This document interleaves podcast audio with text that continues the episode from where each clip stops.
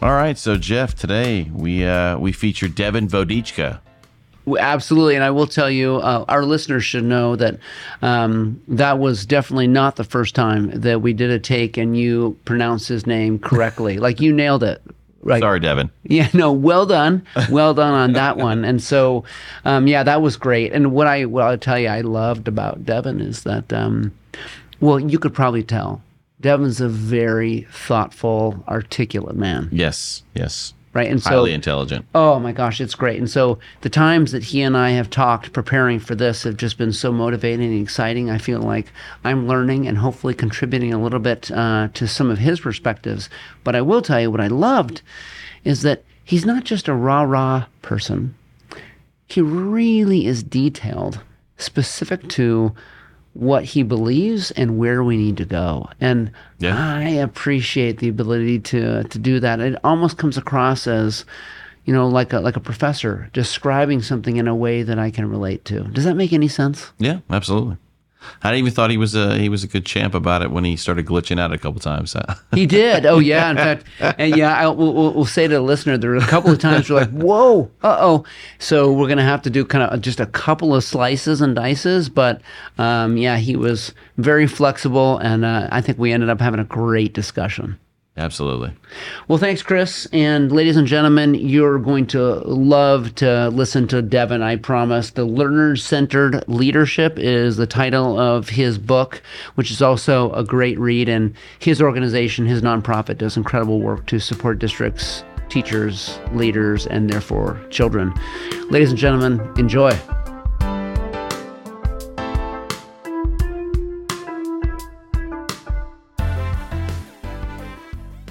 Ladies and gentlemen, educators, leaders, welcome to Leader Chat. I am Jeff Rose, and today is going to be fun. It's going to be engaging. And I'm excited because um, I I've recently been introduced to a new educational leader, and and we're going to be talking with them, and we're talking from opposite ends of the country. I sit just outside of Atlanta, and our guest Devin uh, Vodishka, I'm hoping I said that correctly. I, I think I did.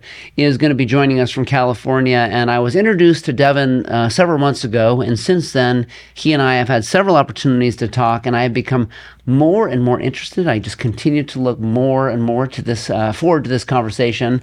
Um, I've been able to get in touch and uh, read his book, and I, I, recommend you do the same. Some of the themes that we're going to be talking about clearly align to learner-centered leadership, a blueprint, a blueprint for transformational change in learning communities, and that was something that drew me to him because the first time we talked, I could tell we have this passion for collaboration. And that is something that has um, been a lifeline for me as an educational uh, leader for um, a long, long, long time. So let me tell you a little bit, just a little bit uh, about Devin. Um, Devin is determined to help schools nurture children as individuals and shed the one size fits all approach. He became a teacher in 1996. Today, Devin is recognized as one of the most innovative educational leaders in the country. And in 15 and 16, 2015 16, he racked up a series of superintendents of the year from AASA um, in California, ACSA in California, Pepperdine in California, and then ACSA in San Diego County. So a bunch of superintendent of the year awards. I may tease him about that here in the moment. He was invited to the White House nine times, nine times in recognition for his district wide achievements and to advise and partner with the U.S. Department of Education's Office of, T- of Educational Technology and Digital Promise League of Innovative Schools. Devin is renowned for his unique understanding of how technology can help transform learning, learning most notably how personalized learning can play a, a really critical role enabling educators to better support each other's progress and success. So during his five year tenure as a superintendent of Vista Unified School District, I know it well because I, I used to live close to it. Um, Devin led tw- his 25,000 student community through district wide changes that resulted in major improvements across every academic and behavioral metric, from college ready- readiness to truancy, and so on and so forth. And his bio does go on, but you don't want to sit and listen to me read about him. So let me invite Devin to the screen. Devin, great to see you. And would you want to spend a little time teasing me for um, per- perhaps mispronouncing your last name. Did I do that, or how did I do? Vodishka. You yeah, you did a fine job. You sound like a, a native Czech speaker. Yeah, Vodicka is Czech, and it means little water. Okay, well then I then I feel uh, somewhat accomplished for today. How? So you're coming from California. It's great to see you again. Um, how are things? How was your your fall? I mean, your rhythm in California is a bit different. I mean, obviously, falls in terms of starting school happens differently depending on where you're standing in the country. But how have things mm-hmm. been for you? Like you know, summer into fall. Um, what's yeah. new in your in your world? Well, I feel really fortunate uh, in the work that I do uh, as CEO of Learner Centered Collaborative. We're national nonprofit. I get to work with schools and districts and state agencies all over the country. And uh, this has been a really exciting back to school season. Uh, many of our school district partners are telling us it feels like the first normal start to a school year in several years. Uh, and I find that, you know, the beginning of the school year always has a lot of optimism, a lot of positive energy, but this year seems to have a, a, a special sense of, of what's possible. Uh, and uh, it's just been really great to feed off of that energy from schools and districts across the country. So, you know, we've experienced over the past number of years, um, like it's it's been an emotional roller coaster. I think it's fair to say, right, in schools yeah. for a variety of reasons. Reasons, obviously, the COVID chaos, and then some of uh, during that challenge. Once again, depending on where you were sitting in the country, um, we would see a, a light at the end of the tunnel for at least we would think it would be, and then that light would shut off, right? And yep. we would go dark again for periods. And I think that that the emotional toil that took on educators um, was difficult. So I'm hearing you say that what you're experiencing is perhaps um, uh, some enthusiasm um, and maybe less worry about what's around the corner. Is that somewhat accurate? Yeah, and I think uh, you know the other point that you made is uh, you know going through the pandemic was an extremely stressful experience for everybody. It was unprecedented in terms of uh, all the changes that that uh, you know were were put into motion in a short period of time. Not to mention the legitimate uh, harm physically, emotionally, uh, you know, in terms of our economic status. That that that all of these hardships, all of these stressors, uh, made things very difficult, and so many of our educators, whether we're talking about school leaders or teachers, uh, really just rolled up their sleeves and did whatever it took to to move through that very challenging period of time. And my sense is that, you know, once the um, the pandemic was over, we still had uh, of fatigue, a lot of the residual effects uh, that were affecting, you know, the adults and the the students, of course, as well. But the adults seemed very tired. So let's back up before we kind of dive into, you know, you know more, more news about what we're seeing and experiencing in schools and of course some of your areas of expertise i i just briefly mentioned your bio which by the way never really provides the necessary uh, nuance to someone's career and arc can you just help our listeners get to know you a little bit better i mean obviously you've had some some great success but what about yeah. what about prior to you know being superintendent of the year four times over? I mean, what yeah. what has been your trajectory, and maybe maybe describe your why a little bit better than I did by reading your bio. Is that fair?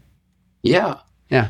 Yeah. Well, I think a lot of it goes back to you know my, my childhood, and so uh, my dad is Czech, hence the name Vodicka. My mom is Dutch, uh, and they moved to California before I was born, so I'm a first generation American. Both of them uh, worked in technical fields and then became computer teachers. And so I grew up in a household where we had, uh, you know, the most cutting edge innovations of of the time, whether it was a Commodore computer, or laser discs, or what have you. Uh, but I was always immersed in this environment of, you know, what's possible in education, and we would have long family conversations about the future of teaching and learning um, and that definitely was foundational. And I knew at a very young that I wanted to be an educator, wanted to uh, follow in the footsteps of my parents. Um, the other thing that I would say was really formative for me was being a cultural outsider. Uh, and at a very young age, sort of recognizing that my cultural identity was not necessarily seen or valued in the American education system definitely led me to feel like my whole self wasn't necessarily welcome in school. And that's not a great feeling when you're a young person, person of any age. Uh, and I think the combination of, of that futuristic view of, of what's possible in learning, coupled with that cultural outsider experience, led me to f- develop uh, an idea uh, that we might be able to bring out the best of each of us if we really saw and valued what was unique about each of us instead of seeing our differences as defects. Uh, you know, how might we reimagine an educational experience where uh, we really truly embrace diversity in all of its different forms and see it as a true asset? What would that look like? How might we be able to build on the strengths that each of us bring into a learning community? And uh, I, you know, I think those experiences as a young person were really critical in, in shaping my educational philosophy and and my why. And I think whether I've been a computer lab aide or a teacher or principal or district office leader, uh, I've been really committed to this possibility that we we can really see and know and value each and every person in our learning community, celebrate what makes them unique, and and learn grow together as a community to to be better. Well, I mean, as you describe, you know, feeling like a cultural outsider, um, mm-hmm. clearly there's uh, a lot of alignment from that as well as, you know, some of your kind of your platform on a learner-centered leadership, and we're going to clearly get into that. But mm-hmm. um, your your push for educators to think of students as as individuals, right, and the mm-hmm. opportunity to really kind of enhance their ownership, teachers' ownership over them as individuals. And anyway, I'm not going to speak for you, but I can ima- I can see the bridge from what you yeah. described as a student and how that felt to some of the things that you talk about and some of your expertise now, which is which is phenomenal. Now, before let's go back a little bit. Oh, mm-hmm. by the way, is the Commodore 64 right? Yes. I mean that ages us, doesn't it? It does. Right? We actually had an Apple II Plus at my house that the Smithsonian asked for. That's that just tells you a little bit about my where I was. I feel like I was one of the first digital natives uh, to grow up with that kind of technology. Oh, you would have been. I and I remember the Commodore 64 and begging. Mm-hmm. I didn't even know really what it was, but it just seemed really cool, and I, I really, really wanted one. And my parents said something where I'd have to pay for 50%. I didn't have the cash. And so it never happened. But I used yeah. to just, um, I remember memorizing know, something about the RAM of that compared to some others. I don't know. Um, once again, it just ages us. Now, mm-hmm. we started talking about um, some of the which is great to see some of the um, enhanced enthusiasm of educators that you're seeing right now, and as you yes. support districts, um, definitely in California, but also throughout the country. Um, but what the last five years have created this incredible, uh, this shaky foundation in, in education, which mm-hmm. also creates rich opportunity for change right? Mm-hmm. So yes. I'm curious, other than a kind of a, a teacher's perspective and um, kind of intrinsic motivation, what mm-hmm. are some of the trends that you're seeing now compared to maybe mm-hmm. what was three years ago, compared to five different five years mm-hmm. ago? What are some of the things that are you're enthusiastic about um, as it relates to potential changes around the corner? Yeah, well, I think the that lining of the pandemic is it really created an opportunity where we had the we were compelled to question everything. So, you know, why do we focus on seat time? Does learning need to be organized into courses with isolated academic disciplines? How do we know if students are really learning? Well, the ways that we can report uh, their progress. Does it need to be a letter grade? Uh, you know, how might we reimagine the use of time and space uh, when we know that you know remote learning or digital learning is is more possible than it ever has been in the past?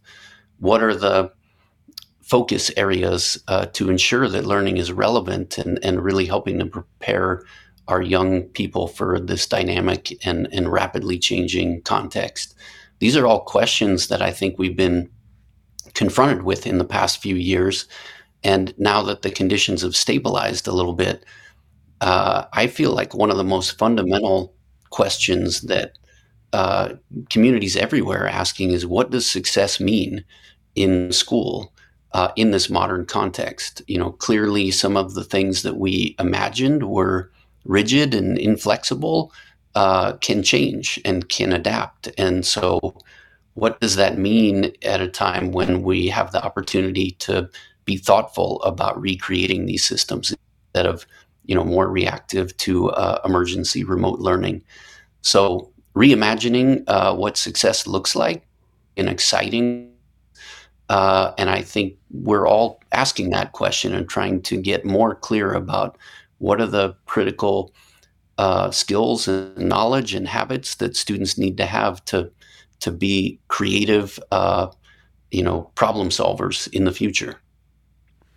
So I'm going to mention potentially a, a, an interesting juxtaposition position in education, um, mm-hmm. and I'd be curious to see you know your or hear your perspective on it. Uh, one, I'm, I'm I'm shaking my head as you're talking up and down because I'm thinking mm-hmm. that well, of course, and that is the case, and there are some silver lining to the incredible challenges that we experienced. Mm-hmm. Um, and in the meantime, I also see this really interesting dilemma in education. You know, from my perch on the balcony, right, not the dance mm-hmm. floor, and we'll talk about that later. But um, that there is a yearning by some educators, understandably so, to be able to say, can't, and to go back to normal. I mean, that the mm-hmm. concept of, of, of normal. Um, mm-hmm. In my opinion, one, there's an opportunity for us to not be normal, right? Mm-hmm. Um, but then there's all this stress and anxiety that our educators have faced, leaders specifically, um, mm-hmm. and then, of course, the mass exodus and, and turnover. So, mm-hmm. how in in your how do your in your opinion can we start to help educators um, understand and embrace the concept of not going back to normal but moving forward mm-hmm. despite maybe their their understandable exhaustion? Yeah. Well i think there's a couple of uh, couple of ways that i think about this. One is we have to be honest about um, what normal was prior to the pandemic. And uh, one of the the graphs that I show in a lot of uh, my talks is the one that shows high school graduation rates going up uh, basically every decade from 1900 to 1970, and then it plateauing around 1970. And for the past 50 years, we've had national high school graduation rates that are around 80 percent which means that one out of five students doesn't even make it through high school. Uh, and that is a trend that has, you know, held firm for 50 years. And during that period of time, we've tried a lot of reforms. We've had amazing educators, people like my own parents, who have done the best that they could to try to ensure that every student can succeed. And so the inescapable conclusion of that is that the system is optimized to get those results. And we need rethink the systems and structures if we're really serious about all learners thriving. Um, and we know uh, uh, that there is something better that's possible. And, and we know that from what we've learned in cognitive science. We know that from what we've learned in the science of learning. We know that from some of these pockets of success that we've seen, you know, around the country. And so uh, we can't be satisfied with the way things were. And we, we know better. And so we, we, we are compelled to do better if we really care about every child, every young person. Uh, and so one of the questions that I will often ask people is what are the risks of inaction? You know, mm-hmm. what happens if we don't lean into uh, a, a, better possible future And let's make sure that we weigh every decision that we make against that risk of inaction. And for me, uh, you know, the choice is really, really clear. We we we we absolutely uh, have a moral and ethical imperative to uh, to create something better, uh, so that every learner knows themselves, thrives in community, actively engages in the world as their best self. That's what's going to serve each of us individually. It's going to serve communities. It's going to serve us as a society, and the consequences of inaction are are unacceptable. So I've um, I've I've been able to to read through your your, your book, Learner Centered Leadership, and um, what I thought we could do is is talk about some of the themes in mm-hmm. there. I, am not going to walk through one chapter at a time, um, mm-hmm. but um, I do want to make sure that. Um, some of the things we try to we try to pull out a little bit based upon mm-hmm. not just your perspective and what you write about, but also what we're seeing in mm-hmm. the field today, right? Because as mm-hmm. you know, you could put something on paper uh, six months ago and things yeah. change, right? Yeah. Um, but in terms of learner centered leadership, right at the beginning of the book, you describe it. But mm-hmm. for um, our listeners, if they have not read this, can you mm-hmm. just spend a little bit, give us a quick synopsis on what you mean by yeah. learner centered leadership? Yeah. Well, I tell the story about how when I became a superintendent, I started doing student forums and, and really asking young people, what's school like for you? What do you like about it? What are the challenges? What could we do better? Uh, and, you know, it's, it's a humbling story to tell, but I had been in education for a long time. And I felt like that was really the first time that I had stopped to deeply listen and have empathy for the experience of young people who have incredible hopes and dreams and aspirations. And what they shared was was really sort of heartbreaking because they described that they were curious and that they were motivated to solve real challenges and they wanted to learn from one another. And then they would come to school and have this sort of like passive sit and get one size fits all experience. And uh, you know, having that voice in my head, uh, I think elevated my sense of urgency around uh, some of the changes that uh, we hope to see in the world. So, the first part of learner centered leadership is really always grounding ourselves in what's best for learners. And, and a big part of that is being proximate and being humble and being curious and being in a listening stance. And then the second piece is redefining leadership, which we often equate with your formal title, your position, your, your authority, and reframing it around having a sense of purpose, uh, building high levels of participation and engagement, and then using feedback to guide your progress towards that vision of a better future. And when you reframe leadership as purpose, participation, and feedback, you realize that all of us can be leaders, uh, and and in a lot of cases are are you know compelled to be leaders. And so uh, the combination of that proximity with learners and being grounded in what's best for them and that reframing of leadership as purpose participation feedback means that uh, we all have a role to play in building a brighter future so you, when we when you and I talked and kind of preparing for this conversation, we talked about this interesting dilemma of uh, educators feeling and being isolated and hmm. that right and sometimes that almost that these systems are almost designed to create um, isolation mm-hmm. for people and it's it's interesting that you know if you look at polling data on teachers and what brings them to the field um, and what sometimes they originally say about the work is that um, they feel supported by colleagues mm-hmm. however when they leave the uh, the field, often they say, "Well, I left because of I felt isolated." So, uh, this really interesting con you know contrasting information and data mm-hmm. that we have. So, mm-hmm. as we look at leadership, and it doesn't mm-hmm. have to be positional leadership, right? I have a title. Right. Um, what are some of your thoughts on how we can start to strategically break down some of these? you know, mm-hmm. silos that sometimes happen in the educational field, which is the probably the one place you would hope and assume that was not the case, but in fact, it is.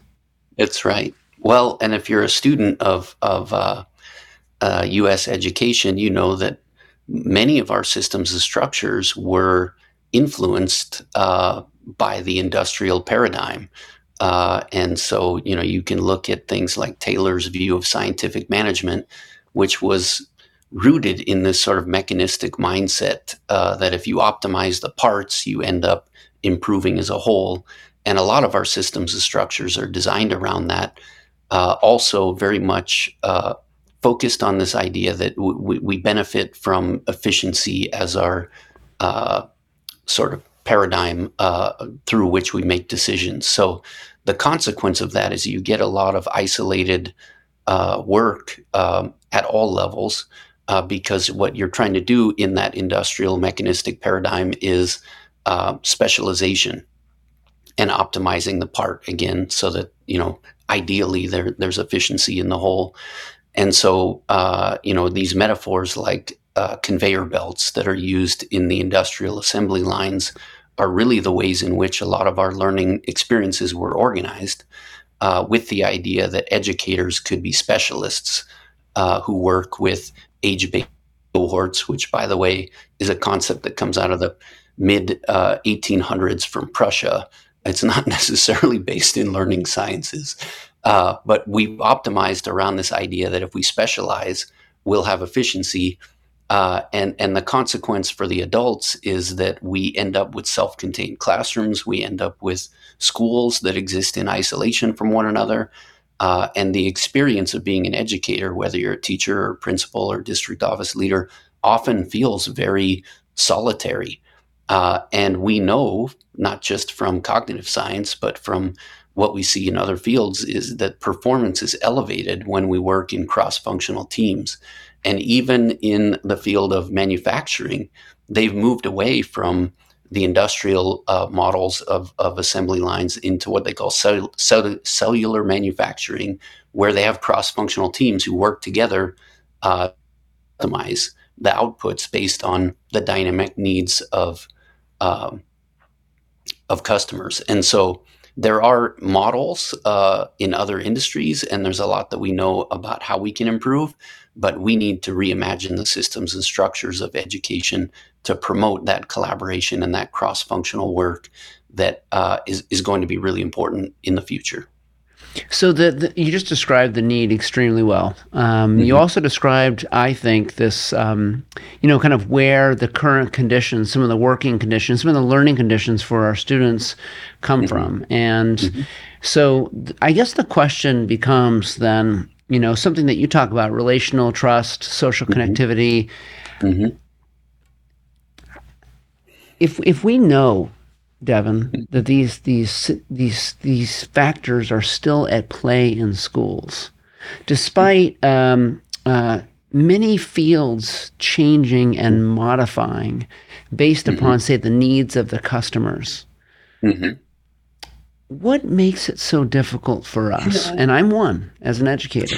So difficult yeah. for us right as from a teacher and a principal a superintendent right we've walked some similar paths seen some yep. probably similar things what makes yep. it so difficult for us to change the paradigm? I mean, I, I keep waiting for this incredible disruptor in education. Yeah. I thought COVID's going to be it.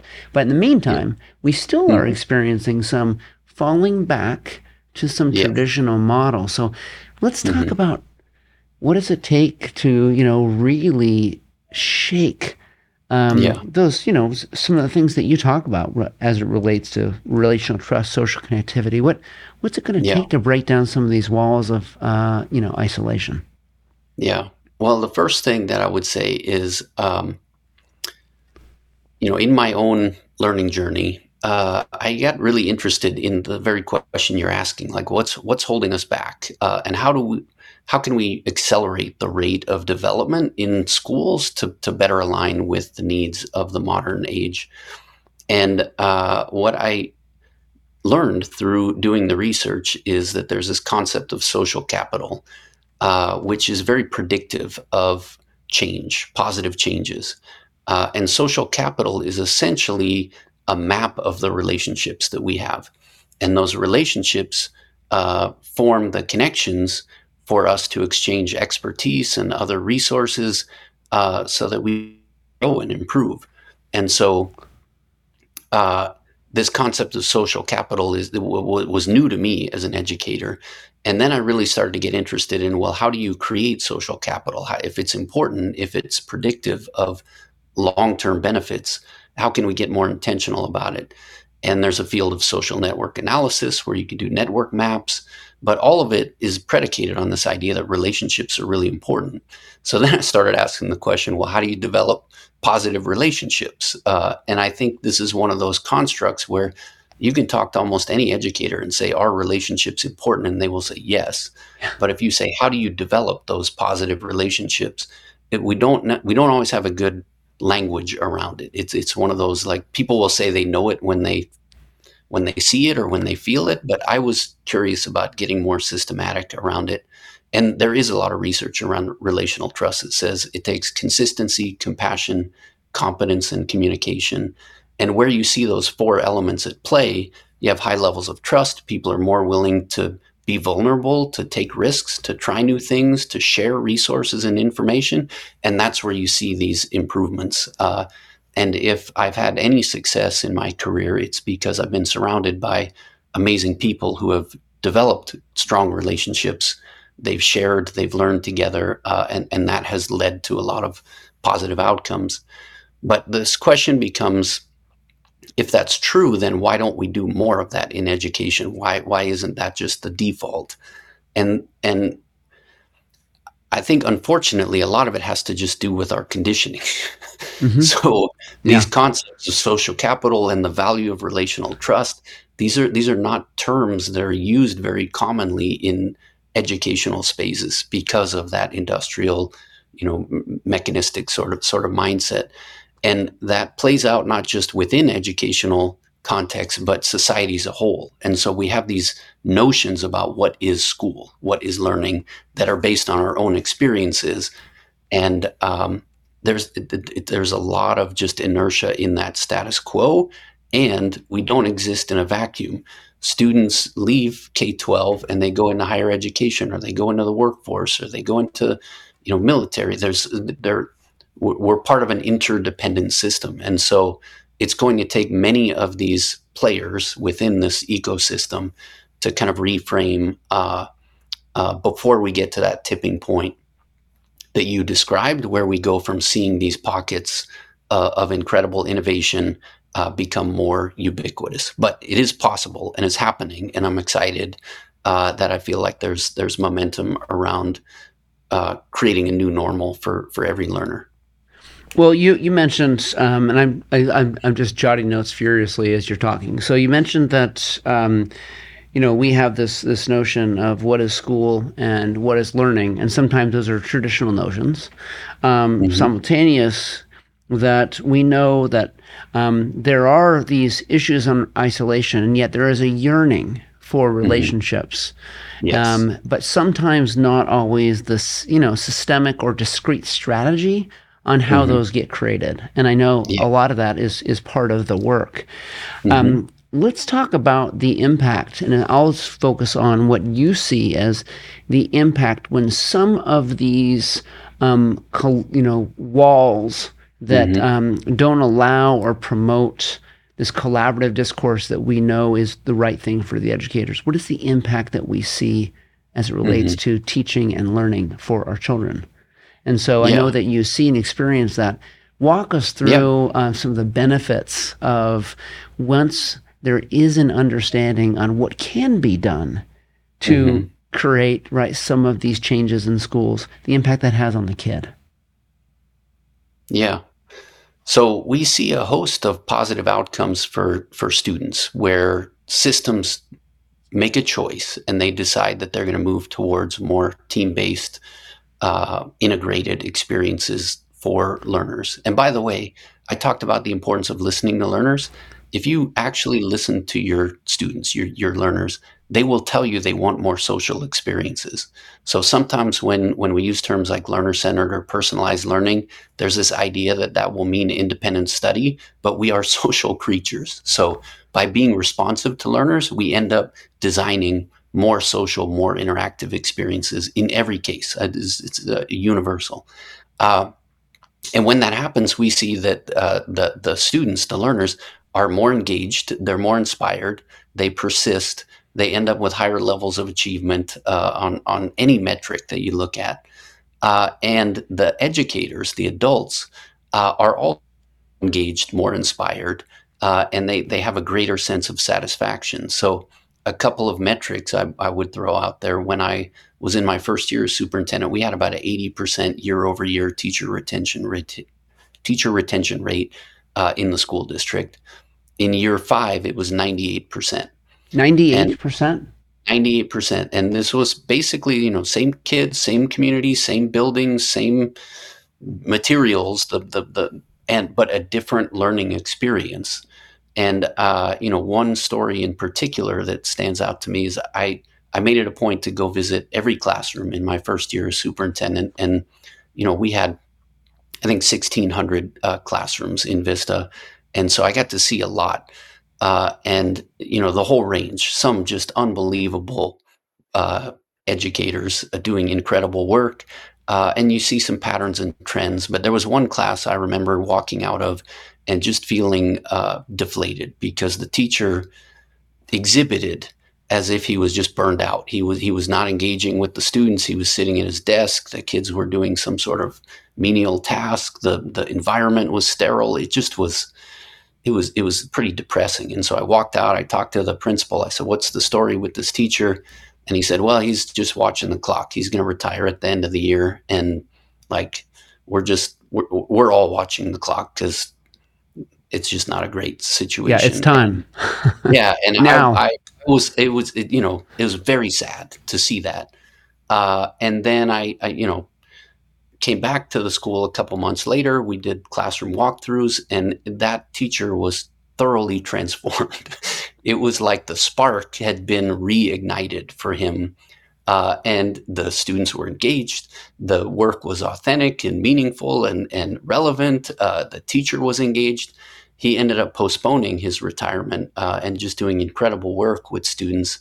And when I asked him about it later, what he said to me was, you know, he felt like he had trapped with all of the restrictions around standardization and following pacing guides and not having a lot of autonomy to be a real learning designer and and the humanity had sort of been taken out of, of teaching from his perspective.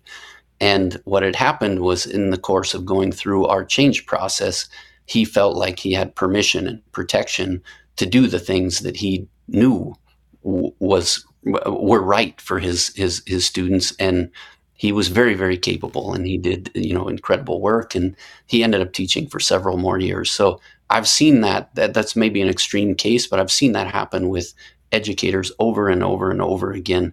Most educators get into teaching eh, or you know into education for the right reasons they're motivated to make an impact and sometimes you know they they, they start to feel demotivated uh, and when they feel effective uh, they're very very capable. And we have incredible educators all over the country doing great work and, and with the potential to do even more impactful work if we support them to make those human connections to support the whole learner.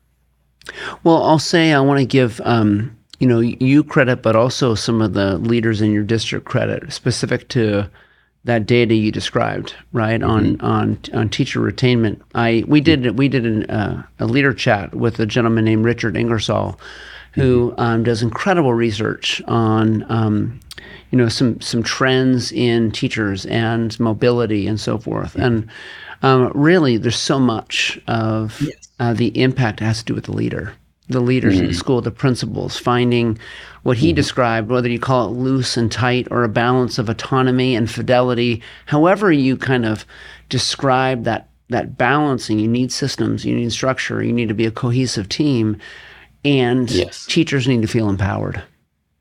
Right. And yes. if they do feel empowered over the very thing that drove them into the classroom in the first place, which by the way was not I really want to go be a teacher because I want high, high results. That wasn't it.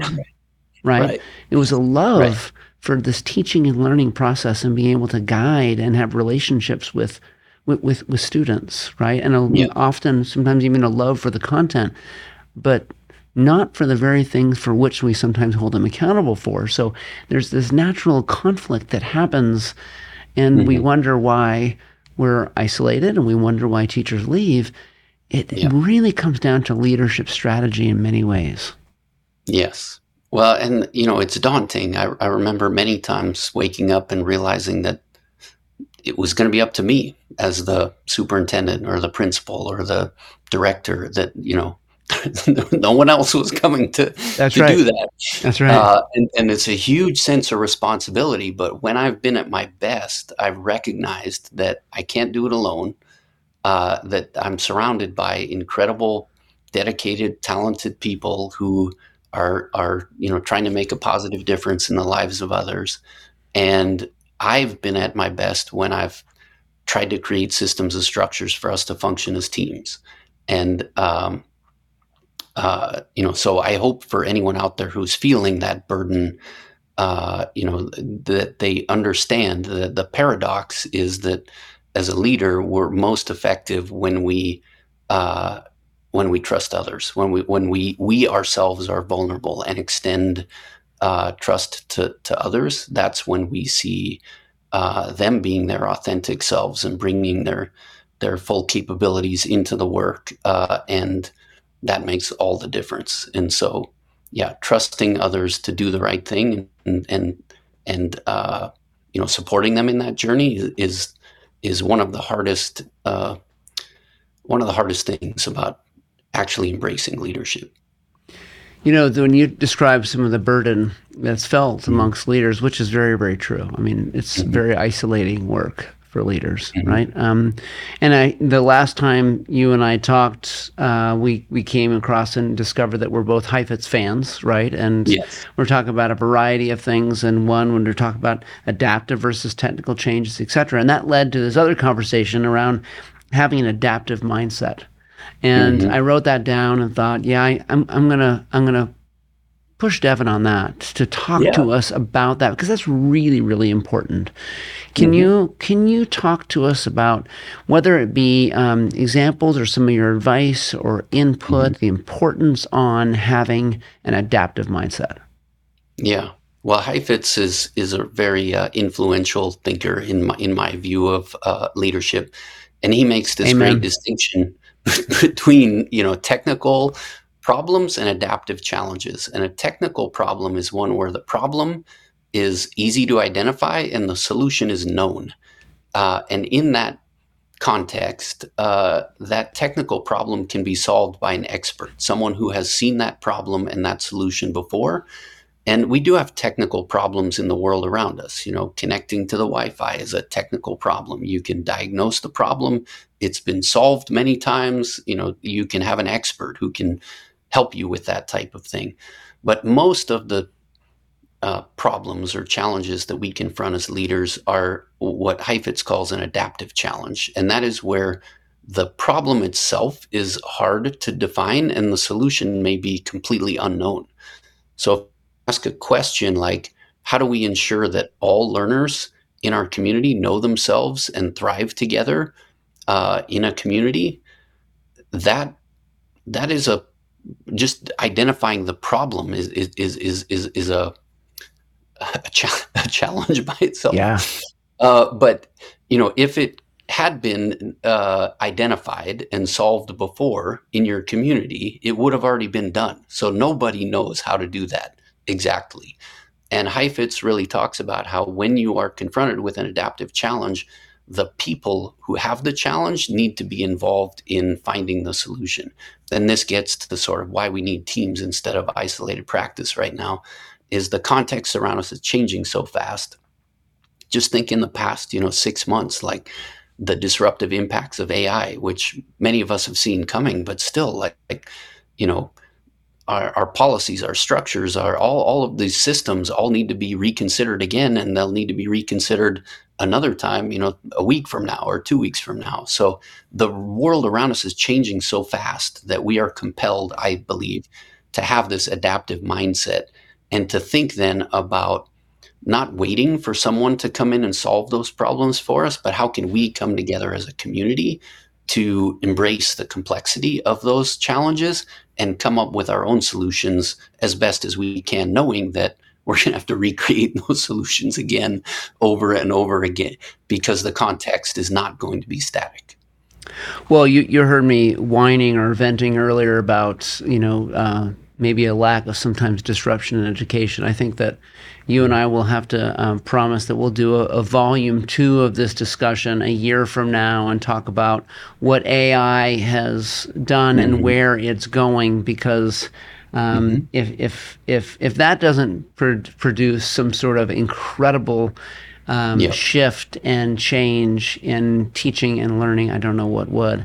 Um, so let me ask you this question, and this is really to make sure that we, you know, create this arc to this conversation. I could talk to you for a long, long time, but um, Devin, the one thing that we uh, really focus on in our leadership circle is mm-hmm. right this this quote that that we stole from my pastor, which was that circles are better than rows, mm-hmm. and this is the one thing that we do actually that produces content that we push to our members um, as a way for them to get information in a very kind of practical way. Mm-hmm. However, the majority of our systems are gathering people around the table, right? Mm-hmm. So that how how do we tap the collective wisdom of one another as leaders and have protocols that actually bring forward, you know, really really honest discourse. Yeah. So if you and I were to pretend mm-hmm. that we're at a round table, and mm-hmm. with us are principals, mm-hmm. uh, superintendents, directors, regardless of that title. Mm-hmm. They, of course, come with the burden that you described so well earlier. Mm-hmm. What what would you want to leave them with? What would be mm. kind of like here's my you know I call it drop the mic or brass tacks mm-hmm. in, input or advice at this point in time, mm-hmm. assuming that you want to be very very direct. What would you say to them? Yeah. Well, I love what you're saying about circles, and it reminds me of uh, another one of my favorite authors, Margaret Wheatley, and she oh. talks about you know the leader as convener and and taking on this idea of being kind of a social host. But uh, I, I remember as a new superintendent thinking, you know, I need to do like a SWOT analysis, or I need to figure out where the gaps are. I need to remediate them. That was sort of the the voice in my head that was my conditioning. Uh, but then I, I remembered a passage that she wrote where she said, The thing that a leader needs to do is ask two questions. First is who cares, and the second is what's possible.